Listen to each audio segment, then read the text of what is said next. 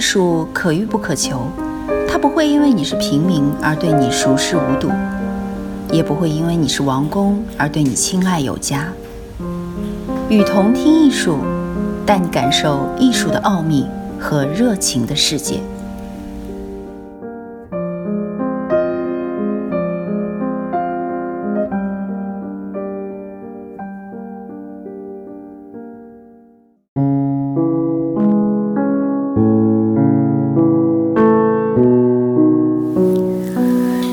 华论独立思考，哪怕是再大的图书馆，如果它藏书丰富，但却杂乱无章，其实际用处就反不如那些规模虽小却条理井然的图书馆。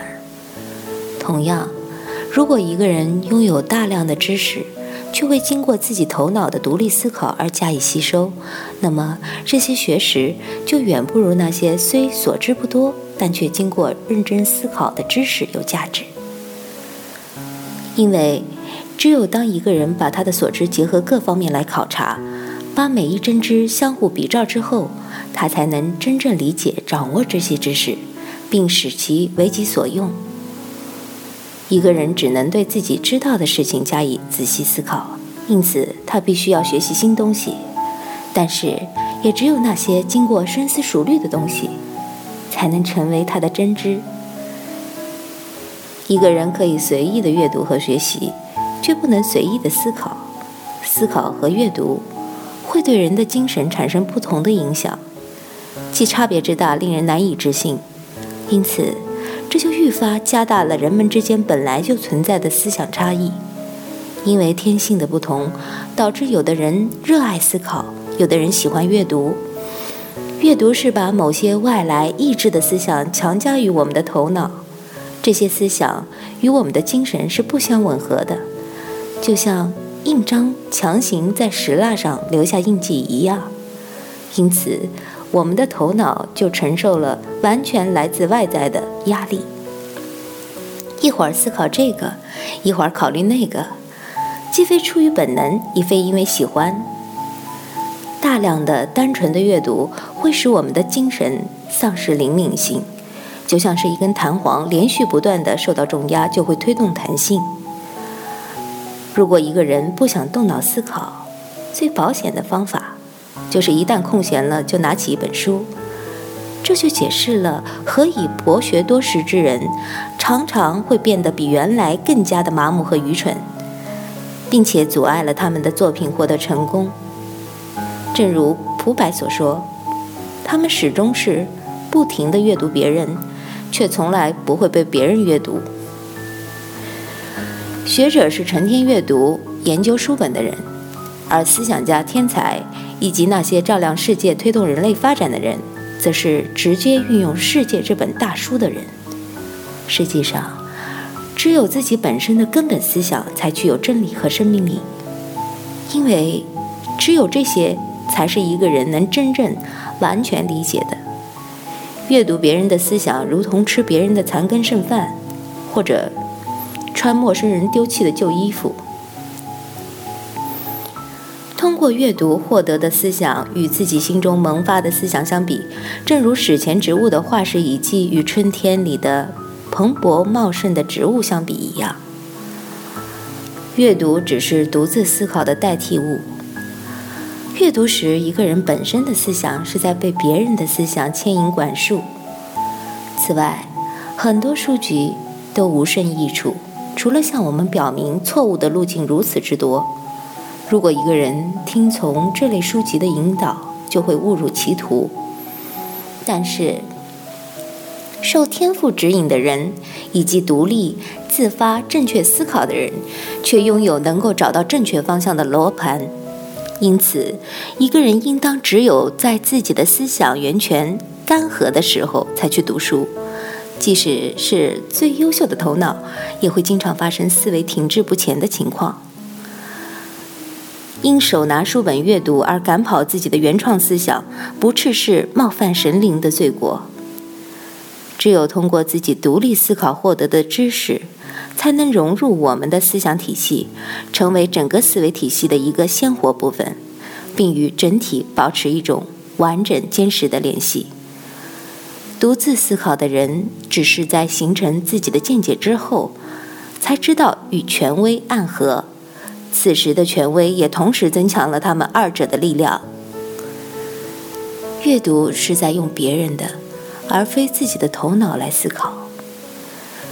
自己的独立思考，是要努力形成一个连贯的整体，一个系统，即使它不是严密完备的。没有什么比孜孜不倦的不断阅读，让别人的思想源源不断的进入自己的脑中更为有害的事了。那些将一生的时光都花在了阅读，并从书籍中获取智慧的人，就像是从旅行者的描述中了解一个国家的详细状况的人。这些人可以提供关于这个国家的很多信息。但实际上，他们对此地的真实情况并没有连贯、清晰、透彻的了解，而那些一生致力于深思的人，则像是亲自到过某个国家的人，只有他们才真正知道自己所谈的事情。他们对此地的状况完全了解，说起来如数家珍。但是，这里有一个小小的困难需要克服：思考这种事，并不能取决于我们的意志。一个人只要愿意，就可以随时坐下来读书，却不能随时坐下来思考。思想如同客人，我们不能随自己高兴去召唤他们，而只能等待的、耐心的等待他们的到来。我们必须要等待恰当的时机，即使最伟大的天才，也不能每时每刻都在独立思索。因此。把思考之外的空余时间用来阅读是可取的做法。正如我说过的，阅读是对独立思考的替代物，它可以借别人的思考为我们提供精神材料，虽然常以一种与我们自己的思维方式完全不同的方式。出此原因，一个人也不应该读书太多，这样我们的头脑才不会习惯于。思考的替代物，因此而忘却了认识事物的能力，才不会习惯于踏上别人已经走过的道路，遵循别人的思路而忘记了自己的思维。当然，更不应该仅仅为了读书而完全放弃对现实世界的关注。单纯的经验和阅读一样，并不能取代思考。纯粹的经验与思考的关系，犹如进食之于消化吸收的关系。当经验吹嘘说，只有通过他的发现才推动了人类知识的进步时，就像是嘴巴扬言整个身体的生存只是他的功劳。有思想之人的作品与其他庸人作品的区别，就在于它主题鲜明、内容明确的特点，即由此而来的清晰流畅。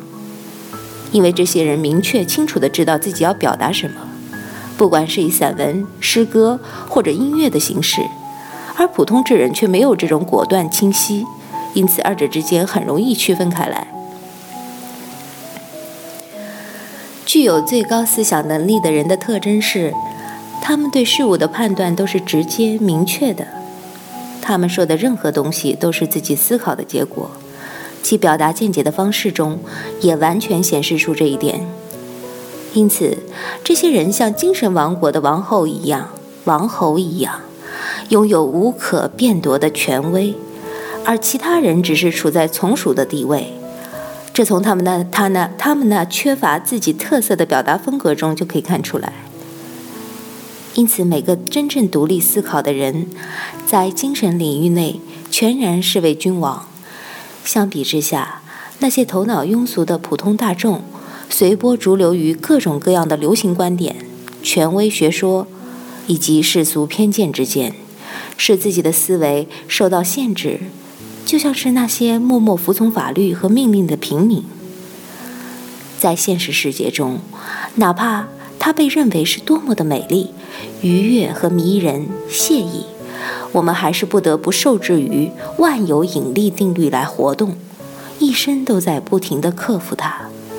但在精神的世界里，我们是肉体束缚的精灵，不再受重力的控制，也没有了贫困之苦。这就是为何一个完美充沛的精神头脑，在某一神妙时刻，从其自身中所得到的快乐幸福，在世现实世界中是完全找不到的。浮现在脑中的思想，犹如站在眼前的恋人，我们幻想着自己永远不会忘记这一思想，自己的恋人也永远不会变心。但是，眼不见心不想，最精妙的思想，如果不及时写下，也会有被遗忘的危险，再也无法挽回。最心爱的人，如果我们不与之结婚，也难逃被遗弃的命运。我是雨桐听艺术的主播老 C，把你感兴趣的文章发给我们，我们会把它分享给更多的人。